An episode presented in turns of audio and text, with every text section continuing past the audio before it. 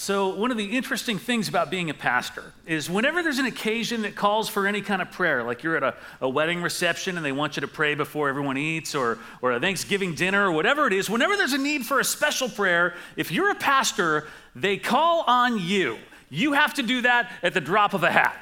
And it's fine. I don't mind doing it. It's not like it's like work for me to pray to God. You know, that's obviously part of my personal life. I do it just like we're helping you in this series.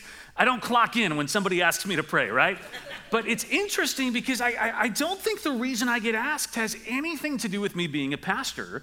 Um, my friends and family who ask me to do this, they know me. I'm not much different than them or anyone else. I've, I've come to realize the reason people ask me to pray at any of these things is because they don't want to do it.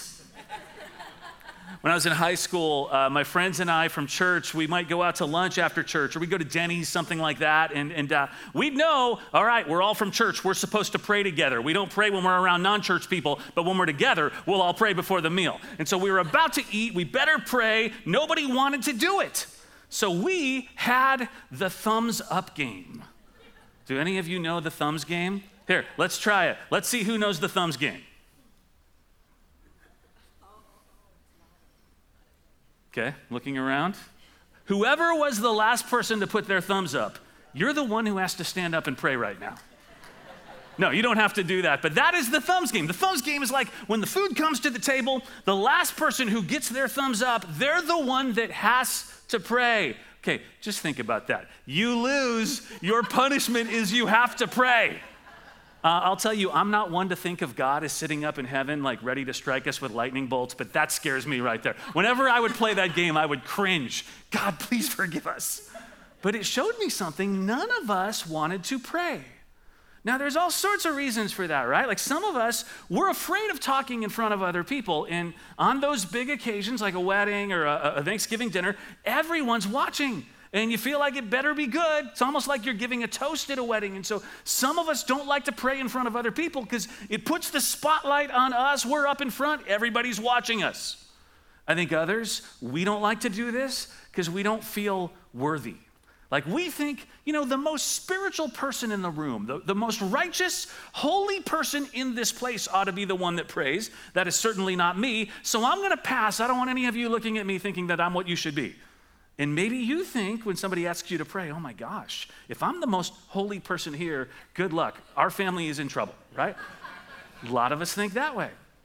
But I, I, have been reflecting on this a little bit the last few weeks. I, I think the main reason most of us have some hesitation being the one to pray in front of other people is that we don't know what to say. I, I think the majority of us, what makes us uncomfortable praying out loud, praying in front of a group, even praying for your spouse, or praying for your kids, or praying for someone who tells you that they're sick and they would like prayer, we don't know what to pray. Um, back when I was in college, uh, one year I was at Thanksgiving dinner with my entire extended family on my Italian side. This is in Chicago. This is on my dad's side. Roman Catholic, very, very Catholic. And it's a big group, and they're kind of loud. You know, they're Italian. And so we all sit down at this very long, nice table uh, turkey, stuffing, the usual Thanksgiving staples. Yeah, looks a little bit like that. Yeah, we would have turkey and mashed potatoes and stuffing and mostaccioli and meatballs. What, you don't all have lasagna and cannoli at your Thanksgiving dinners? Anyway, we would get to the table, and, all of a sudden, this one year, this hush fell over the table before we started to eat. And, and, and my uncle turned to me and he said, Hey, you're studying to be a pastor. Why don't you say grace for us this year? Bless the food. And, and, and from the end of the table, one of my little elementary school cousins said, Does he know the words? And I thought, I don't. I don't know the words.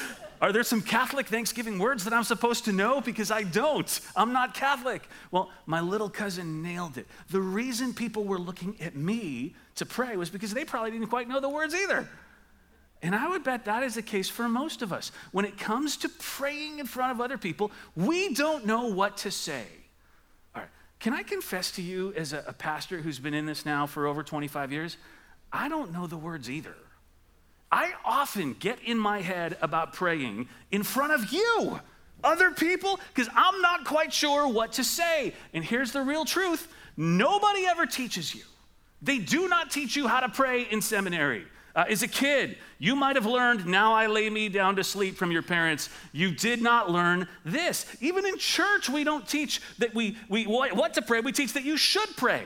Uh, maybe we teach the Lord's Prayer, but what am I supposed to just pray the Lord's Prayer every time? Even in church, we rarely teach people how to pray for things and for people, like in front of other people. And so, as helpful as this series has been, because really we've taken the last six weeks of the series and we've taught you how to pray six different things um, through these dares, there is one more prayer we want to teach you today, and it's a prayer that you do for other people.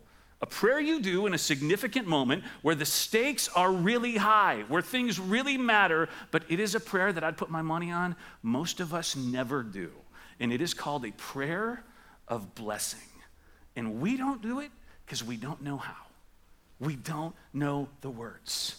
And today, I want to teach them to you. But, but here's the thing they are not, looking back to last week, they're not a script.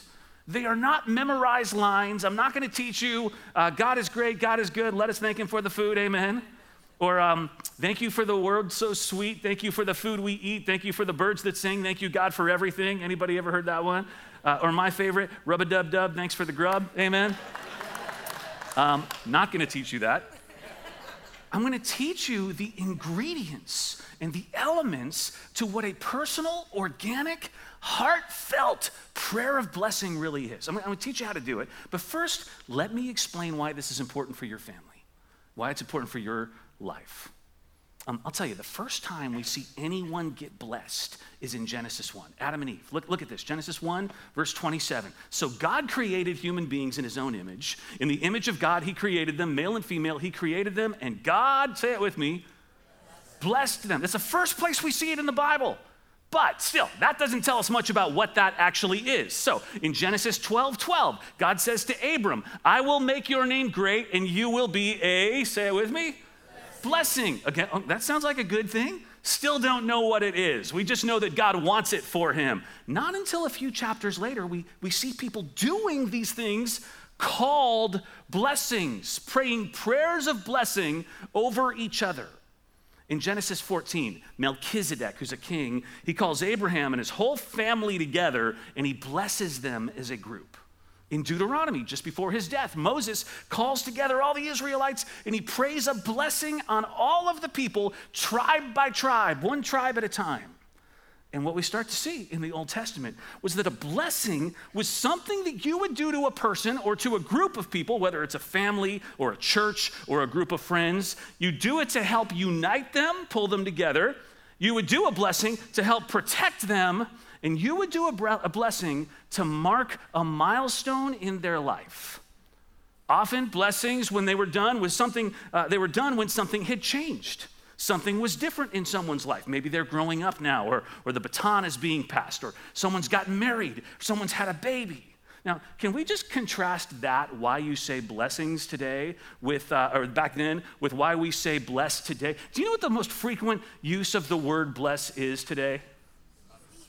Bless you when somebody sneezes, right? Bless you. Bless you is what you say when someone sneezes. All right, I looked into why we say bless you after someone sneezes, and there's a bunch of theories on this. Um, one theory is that at one time, people believed a person's soul could be sneezed out of their nose thrust out of their body by an explosive sneeze. And if you say, bless you, it puts like an invisible force field around the person so their soul does not float away and it protects it until the soul can go back in the body. Not making that up. That is a real theory people had.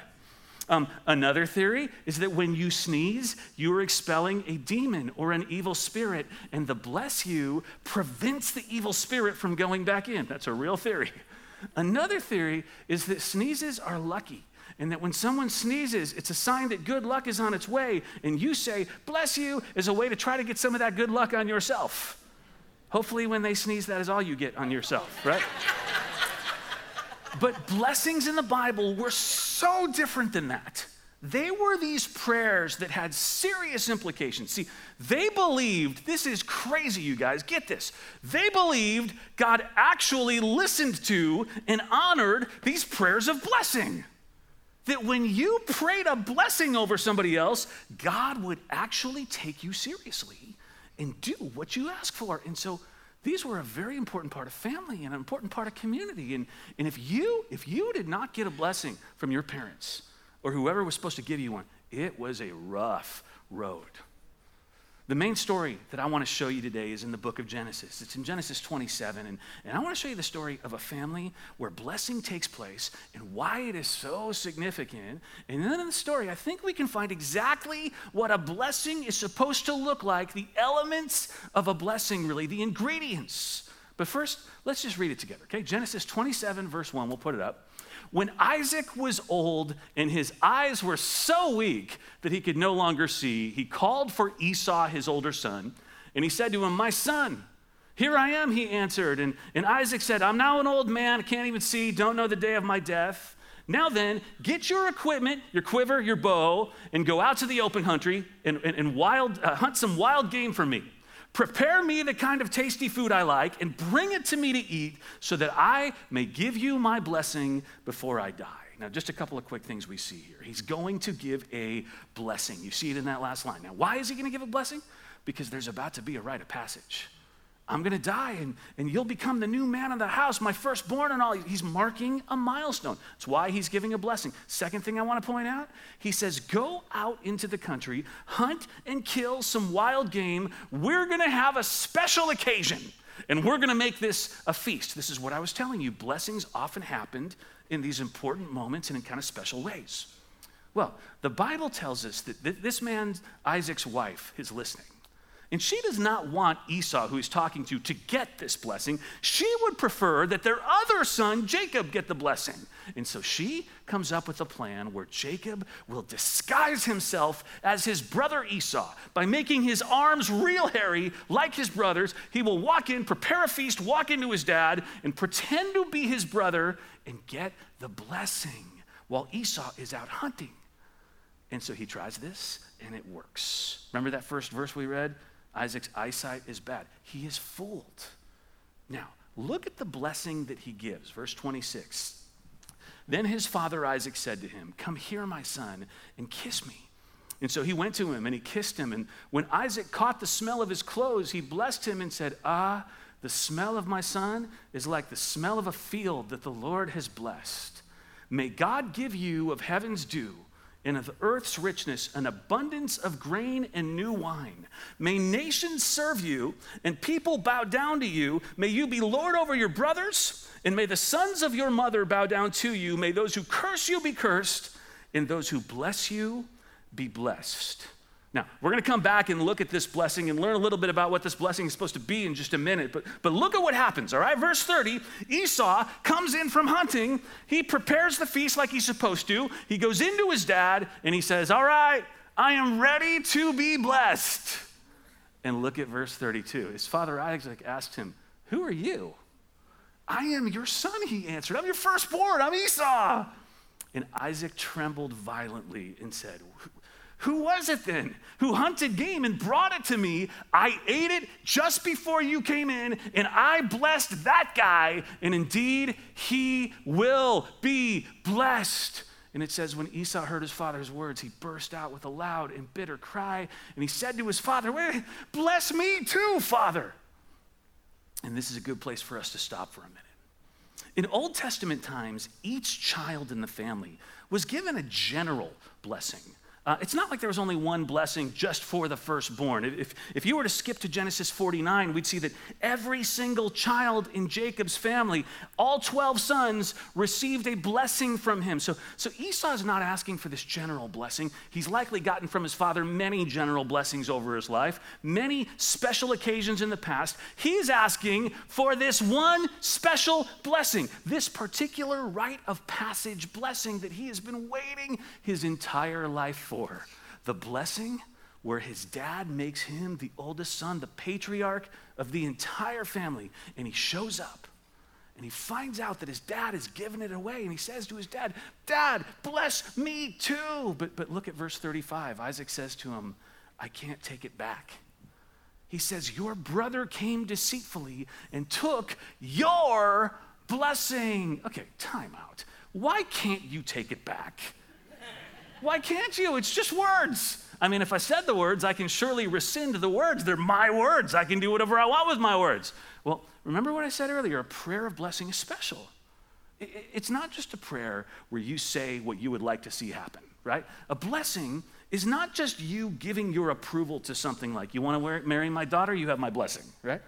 A blessing is when you say, God, based on my relationship with you, I am invoking your power, your promise. I am from the depth of my soul, with all I have, requesting that you put forth this thing that I ask.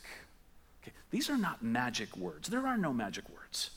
But in a prayer of blessing, something spiritual happens in that moment where you seek God to move on your behalf for something, for somebody else. And see, what we learn right here when Isaac says, I can't take it back, what we learn right there is this is more than just words. Something has been set in motion with God and his other son Jacob in that moment. It's like he prayed this and God has already begun acting on it. Now, let, let me just pause here. I'm not sure I'm comfortable with this. Um, I remember growing up loving these magic phrases abracadabra, open sesame, a la peanut butter sandwiches. Does anybody remember a la peanut butter sandwiches? And now that we're adults and we are smarter, and I'll say we're more jaded, we know that that stuff doesn't work. And of course, it's true, that stuff does not work. But because of that, I start to think there's probably no special words that I could say to God that would cause doors to open and people to turn invisible and make me fly. And we're right. There are no magic words that God, causes God to do those things, not that I know of. But that does not mean there are not words we can say to God that will cause him to bless someone. This is not Harry Potter. There are not magic words and wands, and if you do really well, you get far ahead in Hogwarts or whatever.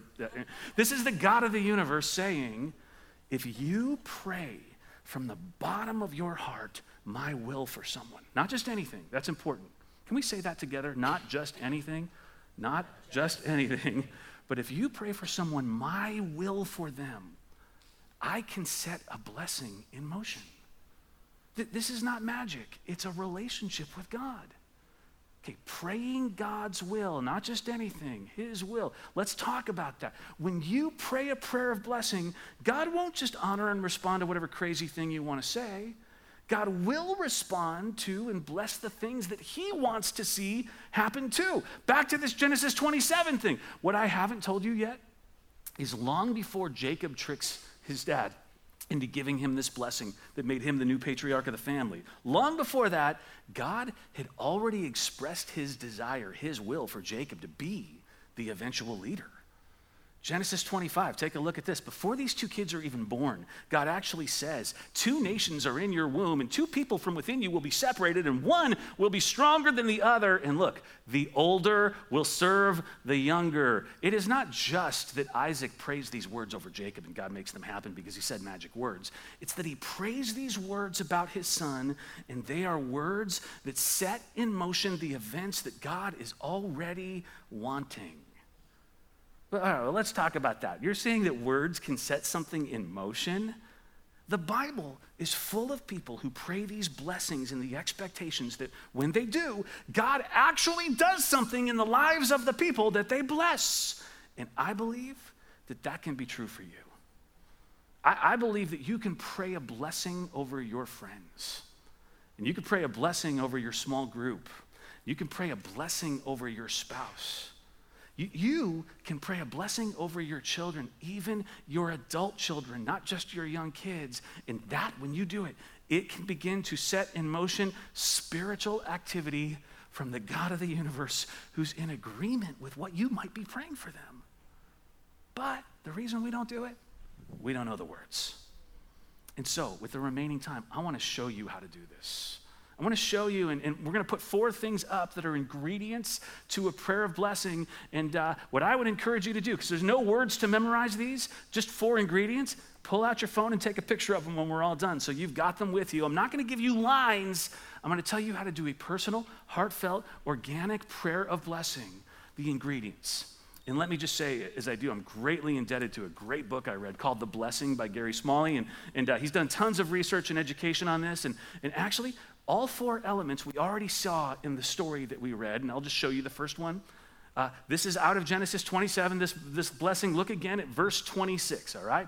Then his father Isaac said to him, Come here, my son, and kiss me. Just as he's about to begin the blessing, Isaac asks for them to have this meaningful moment where they come close. All right, if the kiss thing is weird for you, don't let it be. You don't have to kiss someone when you bless them. Although, I do have some single friends listening who are getting excited about the idea of going around kissing other people. Um, it's not about a kiss, it's about a meaningful touch. Meaningful touch. Jacob would go on to bless two of his own grandsons. We read about this later in Genesis, right? And as, as, Jacob prays for them, he places his hands on each of their heads. Okay, Jesus does this with little children that come to him in Mark. Mark 10 13 says people were bringing little children to Jesus and, and him to put their hands, his hands on them, but the disciples rebuke the kids. Jesus is too busy for this. And Jesus gets upset, says, Get out of the way. And we read in verse 16, he took the children in his arms, placed his hands on them and bless them. Touch, touch. Touch is why you might hold hands around the dinner table when you pray. Um, it's why our elders here, when we pray for people that come to us asking to pray for healing, we ask, Is it all right if I put a hand on you? Because meaningful touch provides this caring background to the words that you speak. It breaks down walls. Touch shows love, and it's a key part of blessing someone. Now, this can be hard for some of us to do because you might not come from a warm, affectionate background, right? Uh, get this a sociologist studied the touch behavior of pairs of people in coffee shops around the world. And the difference in cultures was staggering. In Puerto Rico, people touched on average 180 times per hour when they sat together for coffee. That's like once every 20 seconds, you guys. In Paris, it was 110 times per hour. In Gainesville, Florida, you ready? It was two times per hour. Pretty much that's shaking hands when you walk in and maybe accidentally brushing fingers when you pass the salt, right? At least it's not London. In London, it's zero times per hour. Okay, we are not known as a country of huggers, but we've got to realize healthy, appropriate, meaningful touch does something spiritual and emotional in the lives of the person that you're blessing. Second element, second ingredient, we see this in Genesis 27 too. It is a spoken word. All right, in the scriptures, a blessing's not a blessing until it is spoken out loud. Now, this one seems to go without saying. We're in a prayer series. Of course, we're going to tell you to pray your blessing out loud. But I don't want to take this for granted. I cannot tell you how many people say, ah, it is not a big deal for me to say the actual words. My kids know that I love them and they're special without me having to say it. Yet, how many people do we all know who've grown up feeling like they don't have their, their parents' love and their parents' acceptance, right? And a lot of that, just, it was just silence. It's incredibly important to say your words of blessing out loud. Third element, and now we're going to talk about the actual words you say attach high value. At the very core of this concept of blessing someone, it's to say, You are so important. You are very valuable to me. The root of the Hebrew word for blessing is actually bow the knee. When we say, I want to bless God, we're saying, I want to adore God on bended knee. But I want you to get the picture here. When you bless a person, the first thing you speak is words that place value on the person that, or, the, or the group you're blessing. It is recognizing something special about this individual. Again, Genesis 27, this is verse 27. He says, Ah, the smell of my son is like the smell of a field that the Lord has blessed. All right, it does not sound like such a compliment, but, but Jacob knew what his dad meant. Um, is there anybody here like me who, who, who loves the smell of a freshly cut lawn? the grass smell of that. Or, or maybe you've lived near a farm or on a farm and you know the smell when they've been out harvesting the wheat or, or, or, the, or the grains, and there's just been a recent rain shower and it smells like refreshing and new on that farm. Isaac takes a moment in this blessing to say, Here's something that is great about you, son. Here's one thing that makes you special. He attaches value. Um, I used to do this when my kids were younger, and I would put them to sleep and I would pray a prayer of blessing on them, I would find something in them that is incredible. With one of them, it's how sensitive she is. Uh, with another, it's how stubborn she is. Um, in a good way. I didn't call it stubborn when I prayed, I called it driven, focused. And when I would pray, I would bring up those traits that are valuable. I'd say, God, thank you for making her so focused. She is so tenacious and she holds on tight to things and she shows commitment. And that is a valuable thing, God.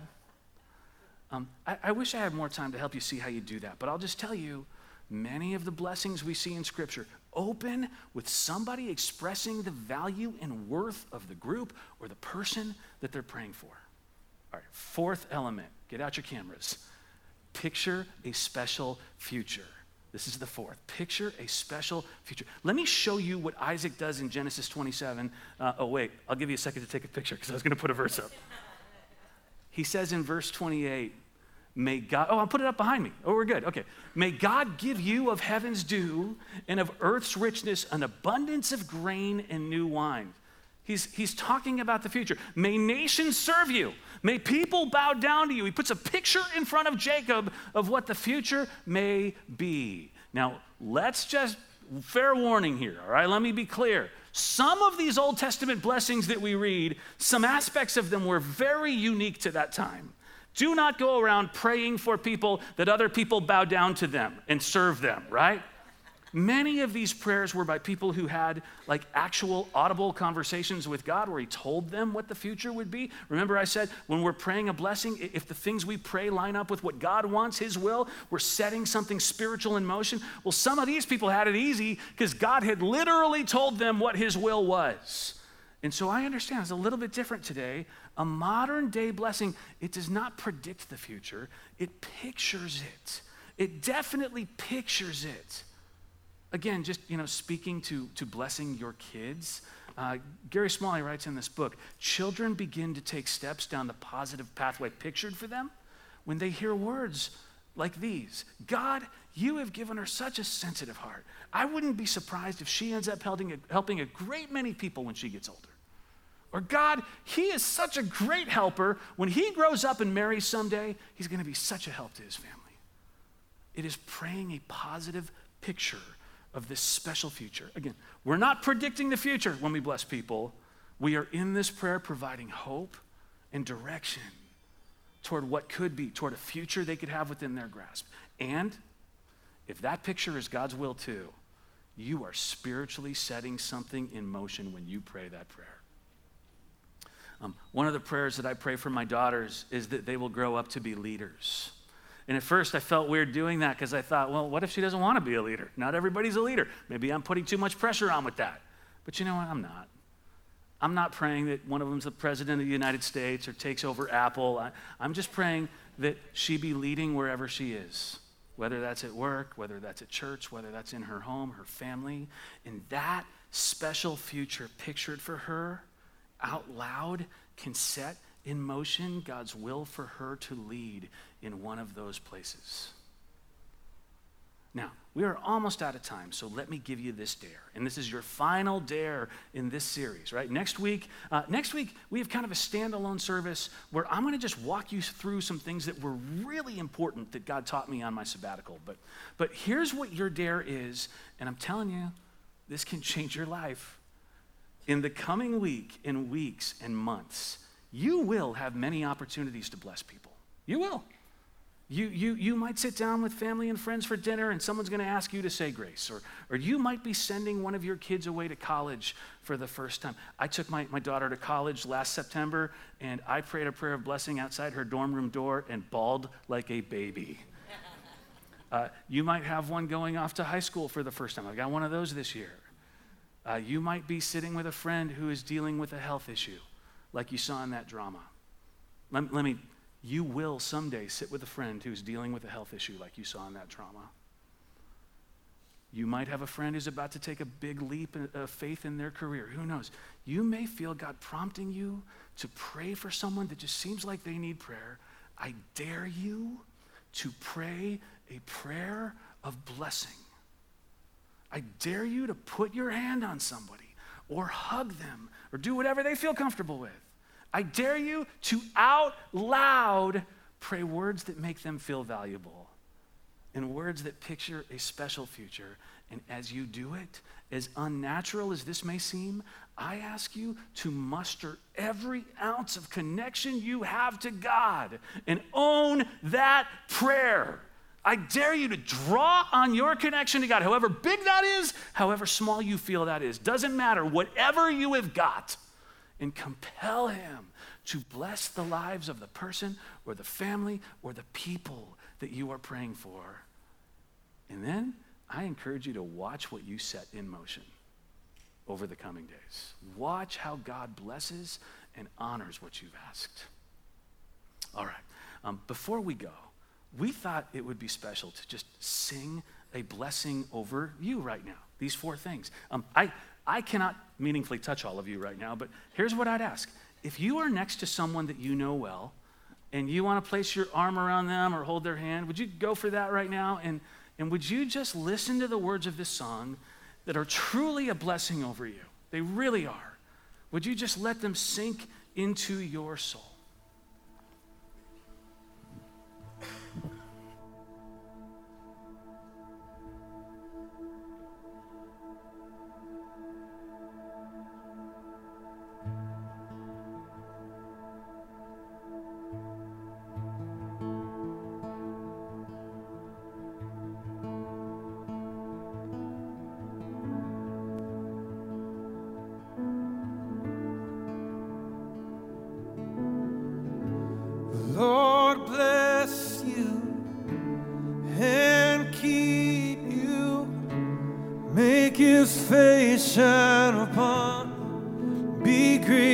is to you.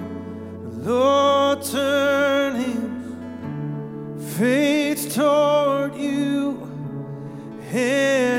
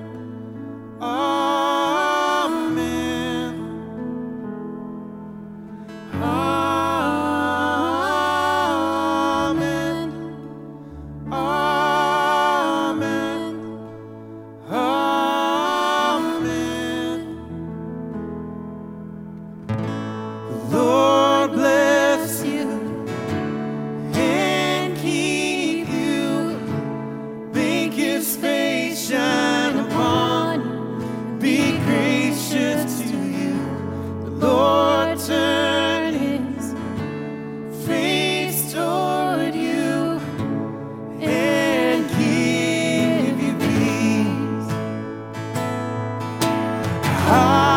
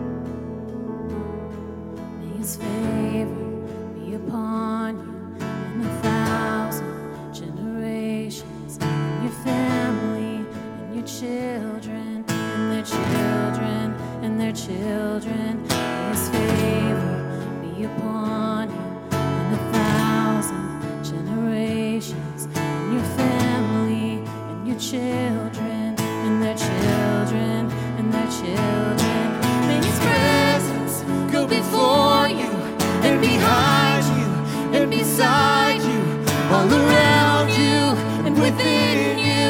He is with you, He is with you in the morning, in the evening, in your coming and your going, in your weeping and rejoicing. He is for you, He is for you.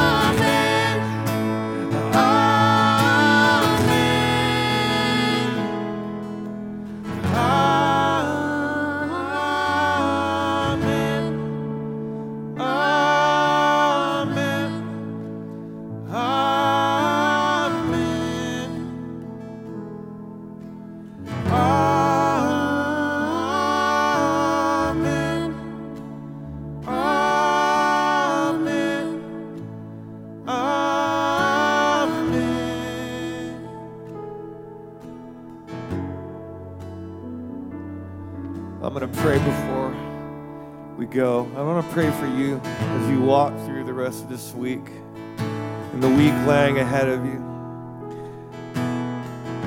That when the opportunities and the moments present themselves for you to speak blessing over somebody in your life or somebody you come in contact with, that you will. Let's pray together. God, what we do in this room when we gather here on Sundays is so precious, and I love it, God. But I'm also reminded that there are six other days of this week where we're living in our communities and our lives, our families, our work, our school, wherever we are, Father. And I pray that you would continually be enabling us and equipping us to speak blessing over the people who walk into our lives, Help us to be intentional with that, Lord. To take every opportunity, every chance, every moment as a gift from you to speak blessing for the people in our lives who need it the most, God. And above all else, God, we love you. Thank you. Thank you for creating us, Lord. Thank you for loving us, for being a good father, for being closer than a brother, for being a good friend, God.